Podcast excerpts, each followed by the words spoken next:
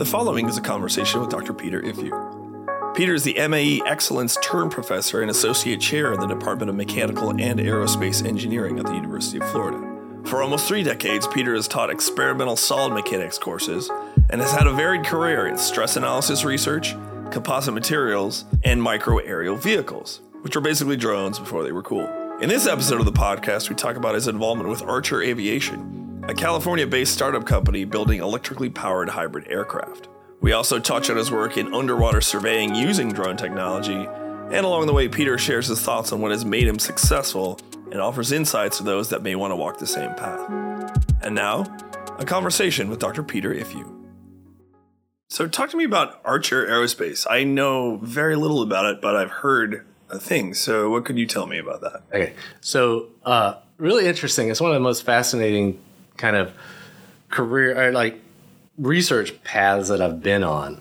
So Archer Aviation right now is a is a company located in the Silicon Valley, and they produce these things called electric vertical takeoff and landing, uh, urban mobility flying machines, kind of like flying cars almost. And the idea is that uh, you know we have too much ground transportation and highways are clogged. So if you had to get from Santa Monica to LAX. It's only about 17 miles, but on an average day, it would take you an hour and a half. And if you got an Uber, it could be hundreds of dollars. And so the idea is to have uh, various locations within a city where you can take a flying machine from that location to LAX. It would be like a 12 minute flight. And uh, they've done market studies. NASA's done tons of market studies that say you know, if you charge somebody $70 for a flight, it would be cheaper than an Uber. Um, how many people would take it? And then how profitable would it be? And so, and they found out like LAX alone would be a $10 billion a year industry if once it's built out properly. And so this could be duplicated all over the place. So the vehicles that they're building would be like a four passenger car, flying car, or you know, aircraft you know, you would pick it up somewhere on the rooftop of some building or some somewhere, and then fly in. Uh, in the future, they'll be largely autonomous. They wouldn't even have a pilot. Uh, and so Archer Aviation is in that mode. They're all electric. So they essentially the Archer version has 12 rotors. Uh, and when it's hovering, all 12 rotors are pointing to the sky. And then as it transitions it has a wing also. So as it transitions forward, the front rotors tilt forward and then it transitions into a standard airplane. And then the other rotors kind of just go si- uh, silent or they stop rotating and they feather with the air to minimize drag. So it's a fairly simple kind of concept. Um, and so early on, I was I was involved with this company called Archer, and it started with uh, two entrepreneurs, graduates from University of Florida, in finance, and they had just sold a business in Manhattan. They're they're literally just two. Uh, they went to they graduated. One graduated in 2009, the other one in 2012. So they're you know they're they're not old. They're young professionals that first worked at Goldman Sachs they met each other. Then they started an, inc- an incubator program, a company called Vettery. Three employees or four employees to start with. In five years in Manhattan, across from Peloton, that's where their headquarters were and still are. Um, they grew to a company of 350 employees. Then they sold it for 110 million. So by the time they paid back investors and all that kind of stuff, they were sitting on some funding. Uh, they wanted to start a new company. It's kind of the Elon Musk model with PayPal, then transitioning to technology. And so this is was a uh, was a one of the topics they were really interested in. So they went to like the AIAA meetings, non-engineers uh, going into uh, meetings like the American Institute of Aeronautics and Astronautics meeting specifically symposiums on eVTOLs. And one of my students was there, uh, and they met in the hall. And they go, "Oh, you're from University of Florida? Yeah, so are we." And they're just talking. And so my student Moses DeVacher somehow convinced him that he could do a little design work for them. And so they kept in touch uh, through email for a while. And then Moses like, "Doctor, if you, I need your help on this." I was like, "Cool." What do you need? Well, they want to do some prototyping and stuff. I said, that's my lab set up for that. We do really well at that. Yeah, I was curious, like where your involvement comes in. Yeah. So this makes sense. And so we just had a phone call, and they're like, wow, this is, you could do that? Yeah, we could build prototypes for you. How about design work? Yeah, I, I literally designed and built hundreds of aircraft. And so, you know, small micro vehicles and unmanned aircraft. And so they said, well, what if I gave you 40K for four months? Would you do that? I said, sure. And you know what? We set up a simple contract with no intellectual property, you know, talk. What was the deliverable of that? The deliverable, the deliverable was the design of a prototype, small prototype, like maybe three foot by three foot kind of size prototype, uh, that had ducted fans because they were obsessed with ducted fans. They thought this is the way to go, and, and we kind of knew it wasn't, but you know they're going to pay us to do something, right? And so, well, after a couple months working on this, they fell in love with the design I had. They dumped two other schools that they were working with, Georgia Tech being one of them.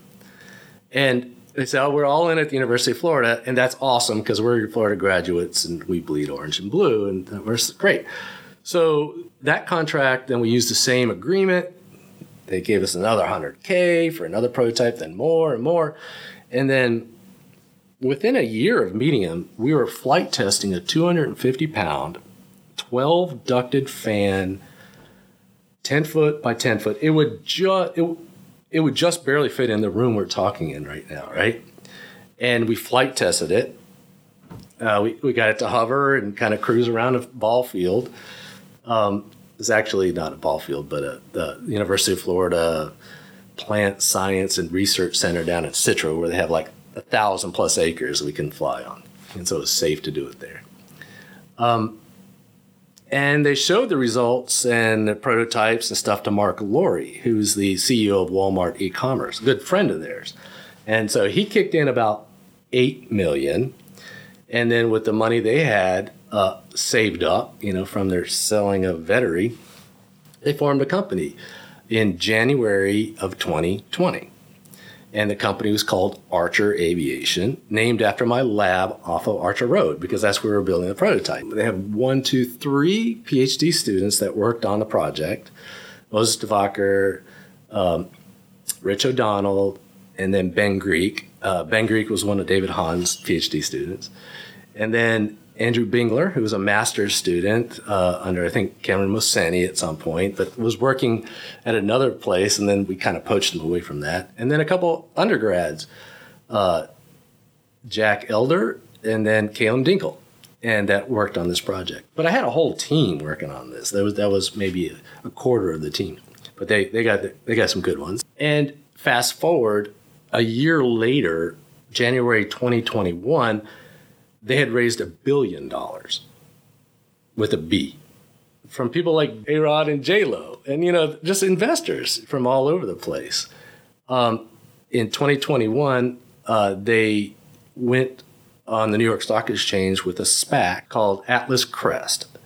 Um, and but uh, meanwhile, after we stopped building prototypes for them, we would uh, we'd transition to research. So then myself, Dr. Ukeiley, and, and his amazing uh, facility, his anechoic chamber facility, anechoic wind tunnel facility, and then uh, Dr. Miller. You know, we we worked, and so we were doing research for them since uh, for the last two years, and in September of last year, 2021, they went solo on the New York Stock Exchange. And I would have been there, but I, I, I was still recovering from uh, a little physical setback I had. Two of those students actually were on the stage ringing the bell. And I would have been ringing the bell too on the New York Stock Exchange. Yeah. And so uh, now in November, uh, we dedicated a building on our campus in the solar park that they donated money to along with Brian Levine, another investor that was really good friends with uh, Adam Goldstein and uh, Brett Adcock. Those are the two uh, UF graduates who formed this company. And so, yeah, by uh, the last summer, they already had a billion dollar order from United Airlines with another option for another half billion. And then uh, they've been flight testing the Maker, which is their prototype two passenger vehicle. Um, they're they've been doing flight testing for a little bit less than a year, but they've already into transitioning it from hover to forward flight. And then next week, they're going to unveil their production model called the Midnight. And it's a four passenger, one pilot. Until everything is certified and until there's the infrastructure, they're still not going to have autonomous vehicles. So, conservatively, put a pilot in it, then all you have to do is get your, you know, certification for that aircraft instead of going through all the autonomous certification required. And so, yeah, so next week's the big unveil. Uh, I'm going to be there. Uh, they're going to do flight testing of the Maker, the smaller version, and then unveil the Midnight. Um, it's, it's really exciting. Is is that model the vision for like the not autonomous, but basically the electric uh, eVTOL taxis that move you from LAX to wherever? Yeah. Okay, so that's the one. This is the one, and they're planning in 2025 to build 250 of them and then 2026 a 600 and then so they're going to ramp up and start producing these okay so, so Ifju had to look back in the time that you spent in that development you know what was the what was the Pete if you magic that you were able to bring to bear to make this obviously very successful because when you talk about raising funds yeah. with the number starts with B that's pretty impressive yeah. so you know so what, what do you think so I, I, I have zero skills when it comes to raising funds. I'll tell you that now. But um, the the facilities that we had and the type of work we had done in the past and the team we had, you know, we were able to crank out prototypes. And honestly, if you if you go to other professors that do this kind of stuff around the, the world, they wouldn't even, they don't mess with this kind of stuff. I like to get my hands dirty. Uh, you know, I think I've built some incredibly unique vehicles in my in my lifetime, like the hydrofoil, uh, that we built the unmanned hydrofoil and, and all through the micro air vehicle days and then building unmanned aircraft systems for wildlife natural resource applications you know counting estimating bird populations in the everglades and things like that it kind of transformed you know some of these fields um, and so I, I just love getting my hands dirty and you know building stuff and i'm a little different from most professors you know i'm just not all about you know, getting funds and writing grants and doing a lot of math. You know, I just I, I, I like to give the students real world experience in my lab, and I also like doing it too. Your background is not in aerospace, though. Is that correct? Mm-hmm. So, you know, how do you how do you trace the connective path between you know the things that you studied in school and mm-hmm. the research you did to sort of where you are right now like everyone has a career evolution and like how do you link those points in time together the way i like to operate is have almost no firewall between my personal life and my personal hobbies and what i do here at school so i think all of us are a product of our upbringing a product of all the things that we built, product of all the successes and failures. I, I could tell you that I remember once I was I wanted to fiberglass the surfboard on my own. It was an absolute failure, and I built a wood redwood strip canoe. I really choked on the fiberglass on that, but it really like I learned what not to do. I wouldn't but I got my hands dirty, and it made me go in the right direction.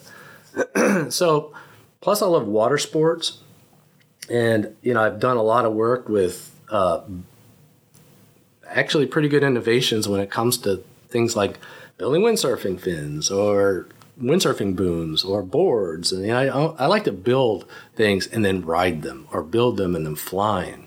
It's much more satisfying than buying something and then doing it. I've competed on the national level in windsurfing on my own fins and been competitive. One year I got sixth place at the U.S. Nationals overall in course racing. And I sold, I, I gave a windsurfing fin to Antoine Albeau in 2010, and he won the world championships on my fin. With the with 70 competitors on the starting line, he won eight out of the 15 races, and horizoned the the fleet on a couple races on my fin, and that's like cool. Didn't make much money doing this. I didn't really want to form a business because windsurfing was kind of dying anyway, so it would have been a dead business. But just the satisfaction was all I cared about. And so I, I build those fins out of my garage. I literally had a facility in my garage and I build two fins a week for two years, couple hundred fins, sold maybe half of them in Europe and South America. That's where the market was. Gave away more than half of them to anybody who wanted them, basically. I'm a terrible businessman, but it's the fun of building stuff and, and seeing people succeed or, or do well on the things you build is, is just fascinating. And so that part of my like that part of me and I build my own furniture, I do so I love that part of it. And so I bring that in, you know, to the to the lab. And my students get those skills too. And they're very valuable skills when you get to industry. Extremely valuable skills. So I think I prepare the students for the workforce in this particular sector as well as anybody. And uh, that gives me great satisfaction. Uh, yeah, it's not traditional, kind of the way you do things. But, you know, after working with Archer Aviation and, and them pumping about, you know, one and a half million dollars into the university in a three year period, donated a building on our campus that was dedicated in November, you know, that's that's pretty cool. So it was, it was definitely not the traditional path to success for that, but it was it was satisfying and, and, and students benefited from it. You know, they, they got the skills. They're working now at Archer Aviation and other places that you know that utilize those. Is your involvement with that company or project done now, or do you have like a continuing role? So we we're we're transitioned from building prototypes to doing research about two years ago, and then the research was on aeroacoustics of propeller blades, rotors, and so one of the things that's going to make or break this industry is how loud these vehicles are. If the vehicle is louder than a semi passing by, then it's going to be too loud. So traditional helicopters, you know, it's, it's an amazing technology, but there's two things that hold back the helicopters from being ubiquitous. And there's, there's, there's a reason you don't see a lot of helicopters flying around. One is noise, incredibly loud, because the Mach tip numbers are, are you know, it's, it's near Mach 1 for the tip rotors, and they're loud and they're huge. And so that's awful. And then they're they have numerous single points of failure on a helicopter. So they have to be inspected regularly. Like a Strands helicopter may cost mm, $10 million to purchase, but over the 30 year lifespan of that vehicle, you're talking about over $100 million because of inspection, because of what fuel costs, pilot costs, and so forth and so on. It's just not, you can't build an industry based on that yeah, you can fly people around Manhattan for sightseeing here and there, and they're going to pay big bucks to do it. But for a passenger getting a flight from point A to point B on a routine basis, not going to happen because it's they're first of all they're they're dangerous compared to uh, what the eVTOL industry will be, and they're loud. They're fairly efficient though. I mean, you could run them for hundred miles without refueling, or, or uh, hundreds of miles without refueling, right?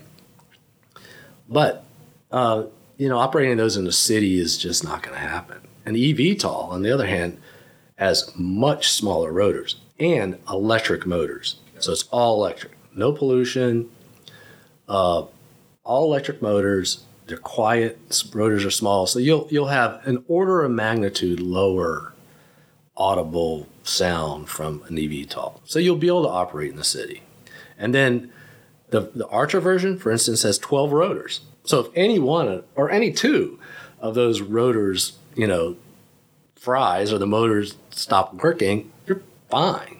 You know, you, it doesn't have a single point of failure. So the Archer vehicle has zero single points of failure on the whole vehicle.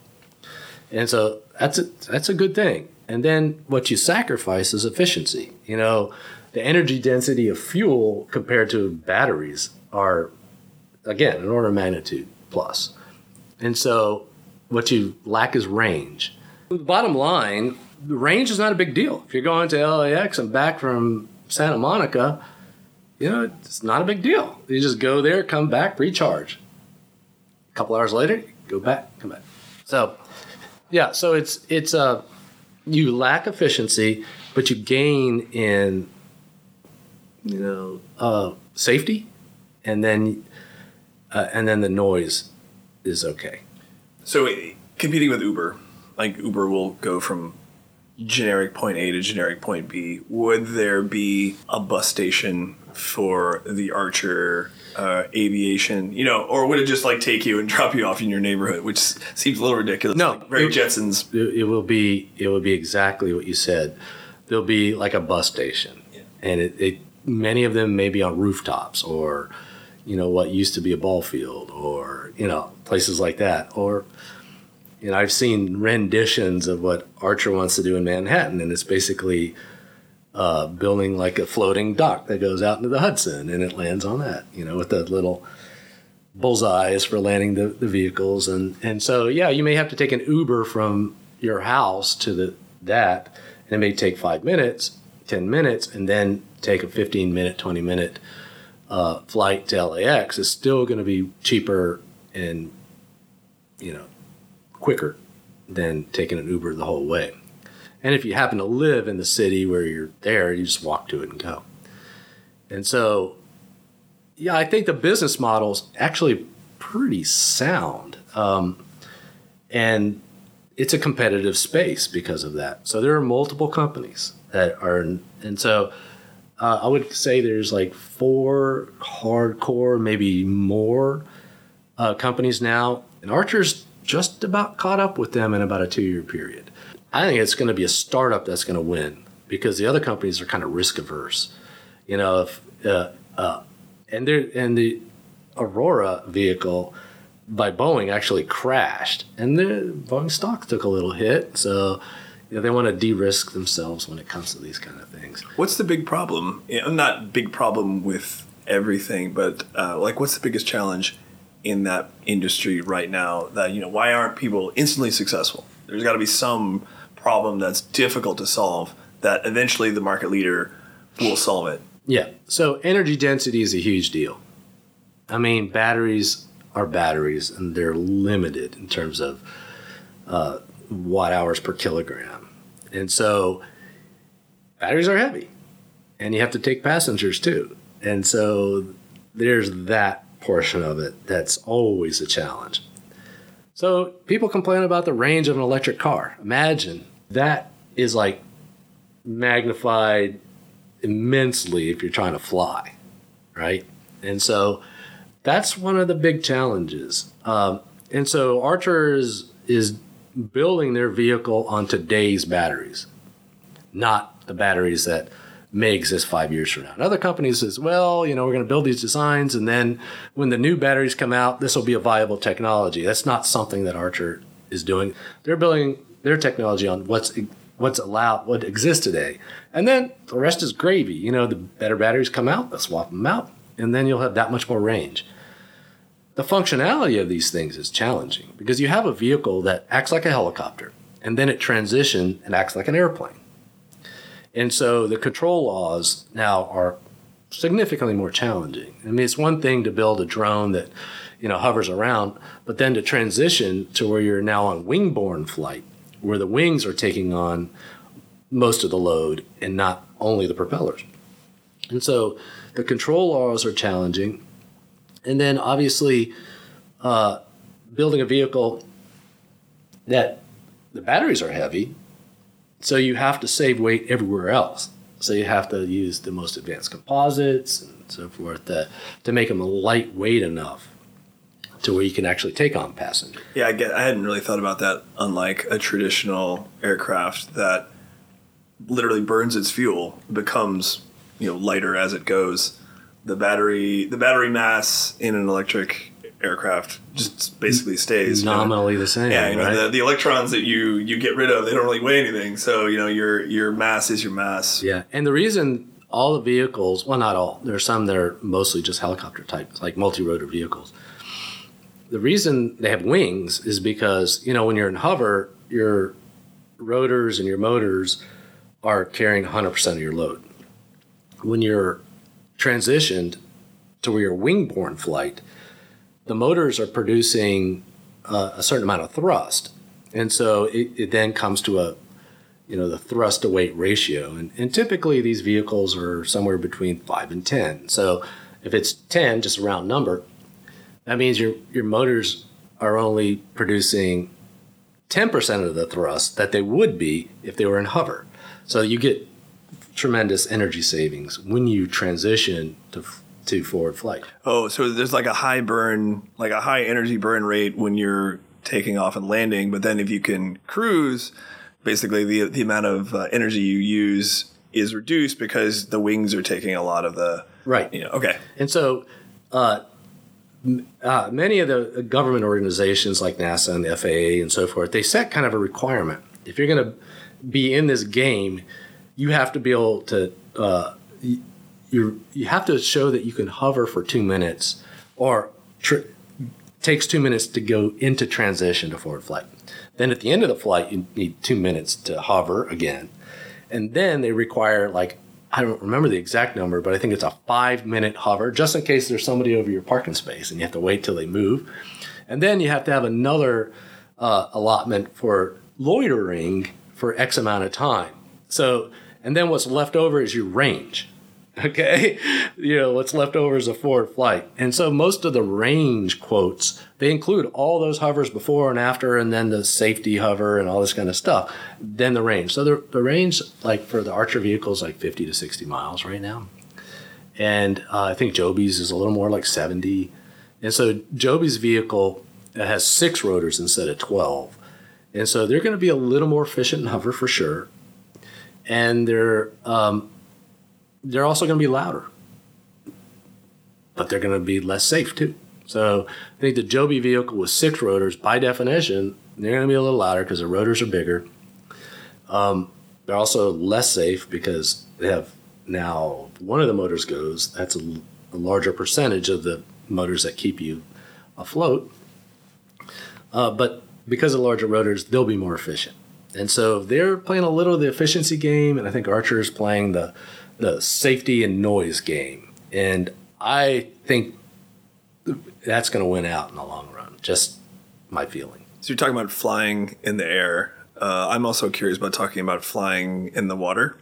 And so you have done things with wings underwater. And for people who don't know, uh, how do you fly underwater? Okay. So I, you know, this is one of those things where my hobbies crossed over with uh, the things that I do in my lab.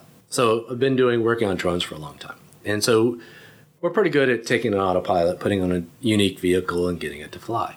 So at the time, uh, this was going back to 2017.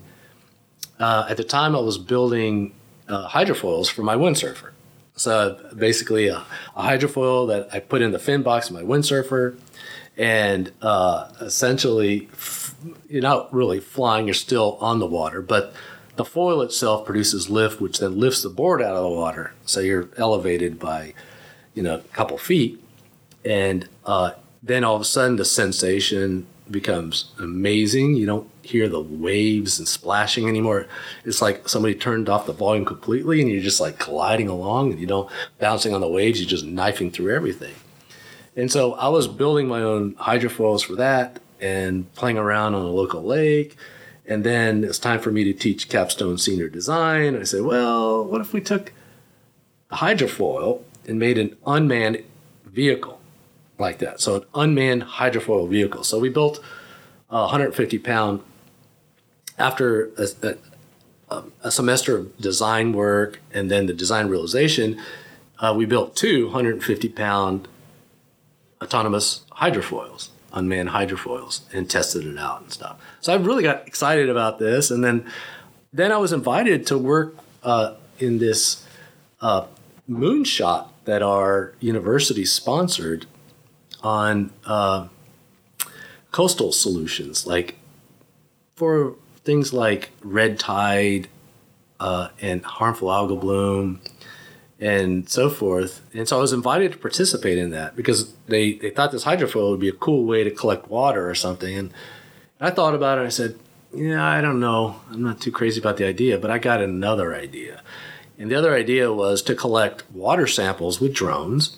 And so we just built a drone that lowered a little device, a little vessel down to the water, and then could um, sample or take on up to a couple liters of water, which then flies back to the ground station. And then we could take those water samples and then put them in the cooler and take them to test. And so what it does is it, it keeps you from getting into the water. So for nearshore applications, it, let's say I wanted to test the water half a mile offshore, I'd have to find a boat ramp, a boat, multiple people, drive my boat out there, take samples, bring them back. Instead, with this system, I could just park on the side of the road, send my drone out there, bring it back, have the water sample in five minutes, 10 minutes, take it to the lab. And so we could test like water samples all over the place in this area, numerous samples, like dozens of samples in an afternoon. It's like the the Mars rover, except you know you, you send out your your unmanned vehicle to go collect samples at a place where you don't actually want to have people go to, or it's you know cost prohibitive. So that's cool. I didn't yeah. I didn't know about. Yeah, it's really cool. So uh, so then towards the end of that project, um, I started thinking, oh, that's cool. Um, hydrofoil. What I really wanted to do with the hydrofoil was to do bathymetry, so underwater survey and mapping. And the idea of the hydrofoil is it, it, you can cruise along the water fairly quickly and it doesn't bounce around in the waves. So your, your sensors, the sonar units, would be traversing just under the surface uh, in a nice steady manner, uh, unmanned. And so, but operating the hydrofoil was really challenging. It's heavy. It's hard to get into a car, or couldn't put in a car, a pickup truck. Um, it was kind of not user friendly. It's cool as it can be, but not user friendly.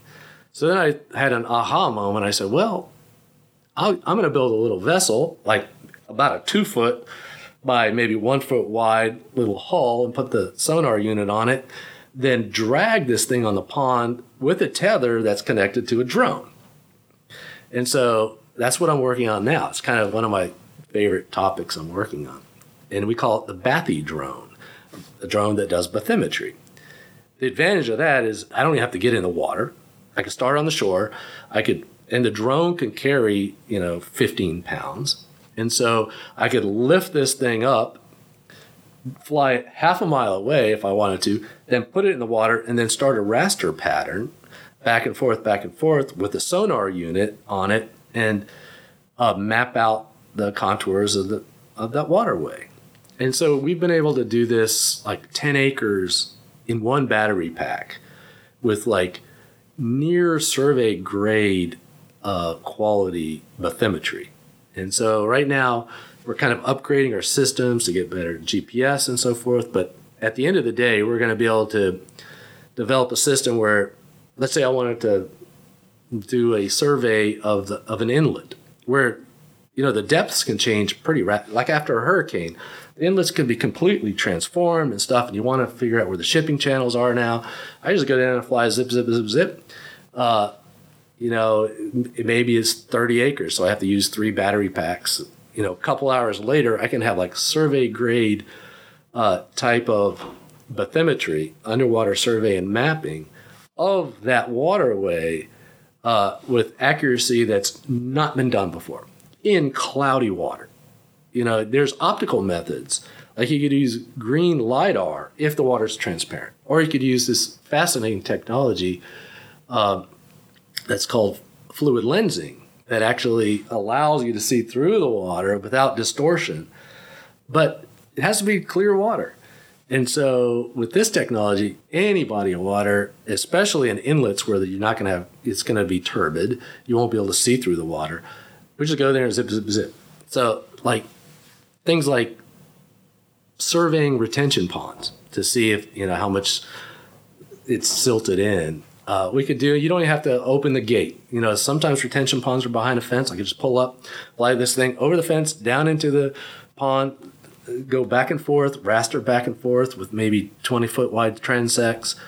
You know, if it's a three or four acre pond, be done with it and be able to calculate the water volume in that, and then relate that to global coordinates because what we do is we put down survey marks, survey these marks, and then have those in the imagery, and then we can uh, connect the imagery from outside, uh, which is traditional photogrammetry, with the water imagery too. And so uh, I'm working on this with uh, our, our new assistant professor, Jane Shin.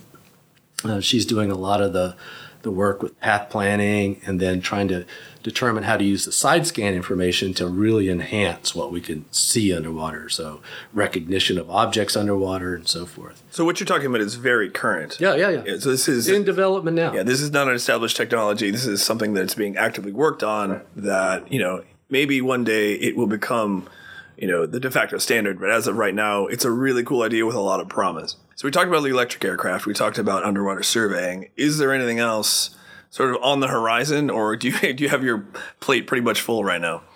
Yeah, my plate's not totally full. Um, so, um, you know, we're developing the technology, but we're also uh, looking for uh, like government agencies to fund some of the applications associated with that technology, like the Army Corps of Engineers, U.S. Geological Survey, the Florida Department of Environmental Protection, and the water management districts.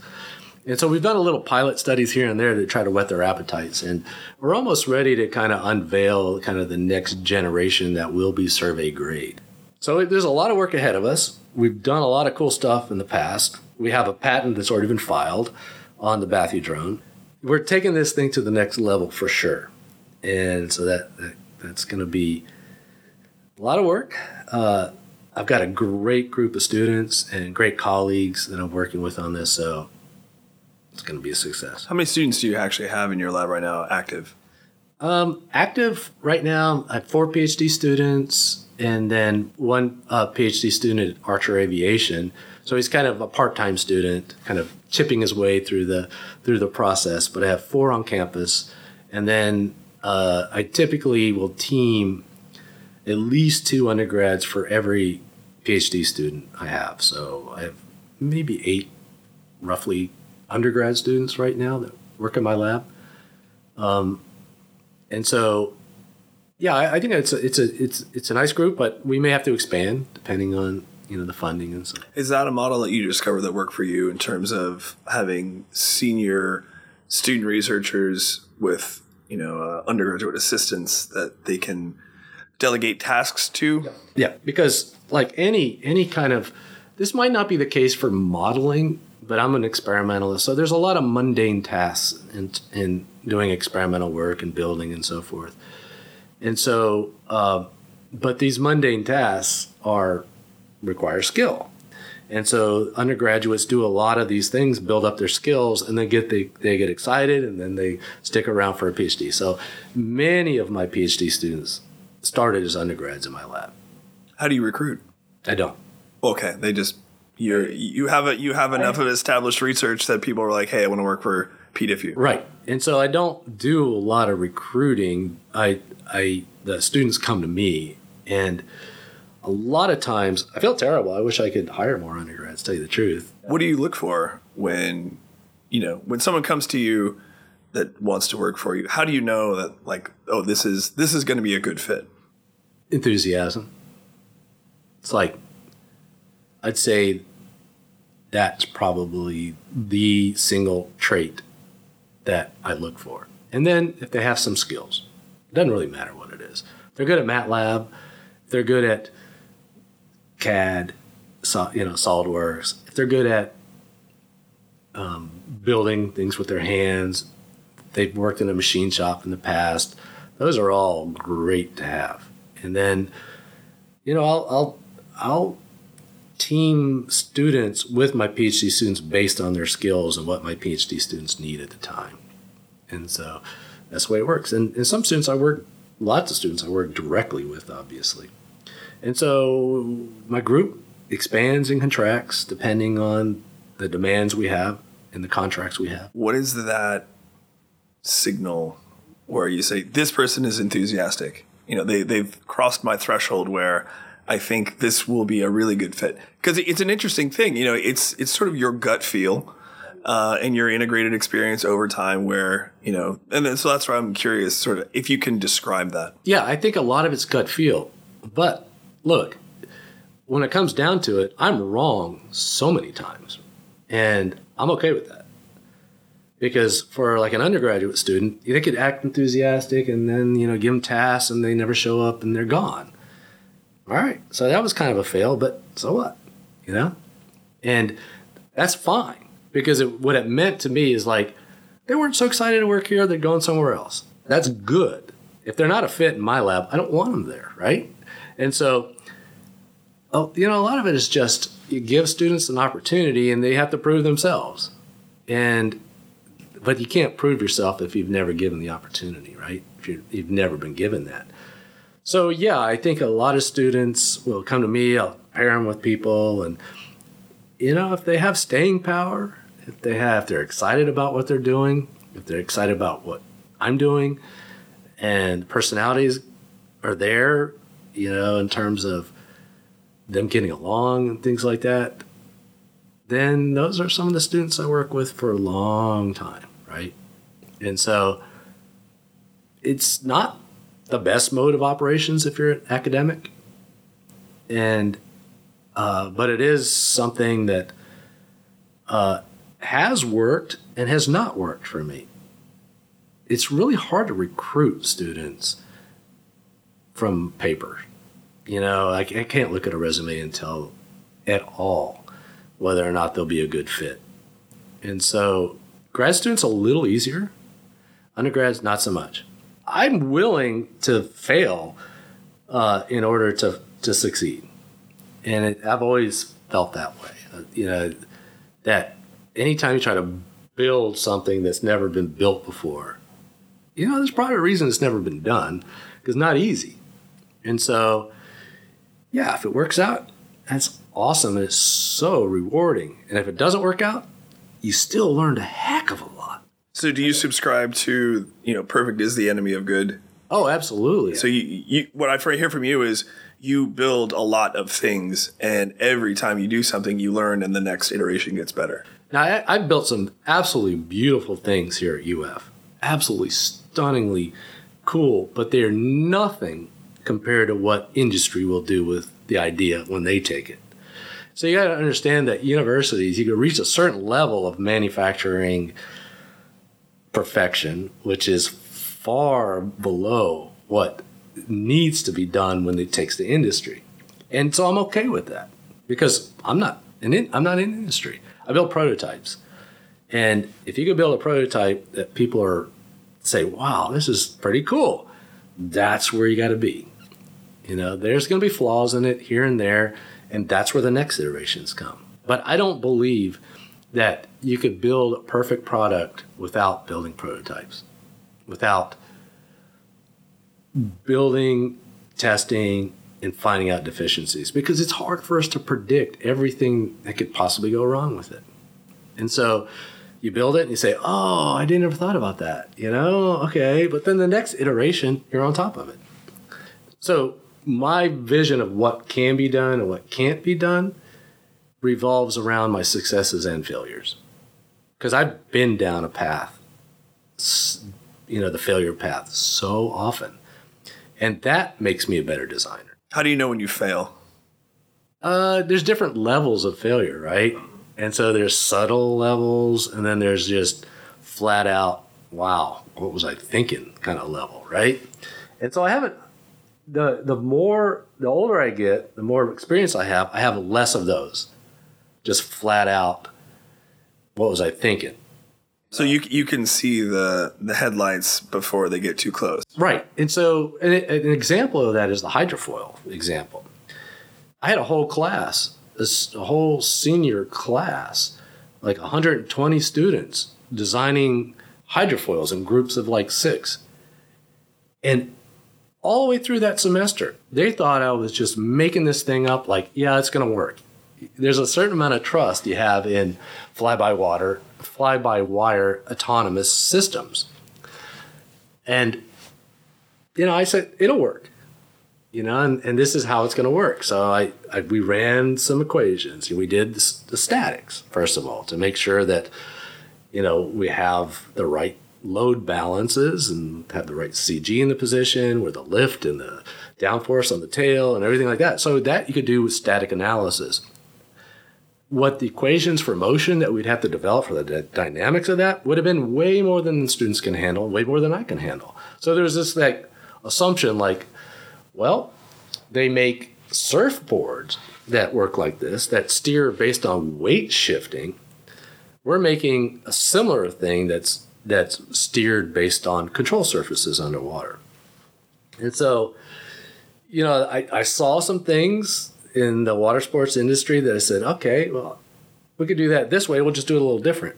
And I would say 70% of the class from capstone senior design, the design part of it, didn't believe that this was possible. Think they literally thought Dr. Ifju's blowing smoke. it's like, what the heck?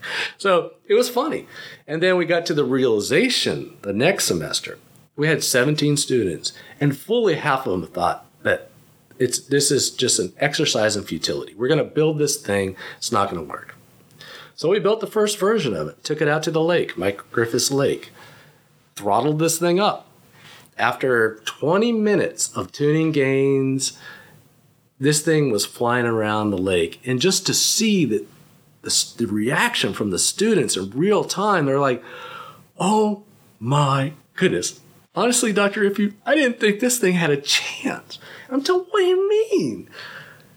You know, you have to have some confidence in going through this, but, and I've seen all kinds of different vehicles work, and you're just like, if you can figure out how they work, then you can put two and two together to get four sometimes. And that's what we did. I guess to to kind of wrap things up, I'm sort of curious as a person. So you've been doing this for a while. You've had experiences, a lot of accrued wisdom. If somehow you could go back in time and have coffee with yourself just starting out without giving too much away, what would you, what knowledge would you impart in terms of um, the things that you've learned that you've found have been sort of instrumental to your success as well as um, good things to know? Mm. That's a tough question. I wouldn't change a thing because I've been kind of riding the wave, so to speak, my whole life. Just having fun, doing what I like to do, riding the wave. And if, if I like imparted wisdom on myself at that age, I wouldn't have been riding those waves. I'd have been just like, maybe my life would have been more structured. I could tell you one thing I would have done is I probably would have studied more in school because all the way through school, I had no ambitions of being a college professor. And so the subjects that I thought I had mastered at that point, not so much. And you don't really master this stuff till you teach it. It would I probably would have been better off studying a little more, you know, getting a little bit better grades, kind of thing, learning the subject matter as if I'm going to teach it eventually. Probably would have done a little bit. I would have advised myself to do that, but then just keep riding the wave. Thank you for listening to the podcast. Please stay tuned for more insightful and interesting conversations with people in engineering, industry, and science.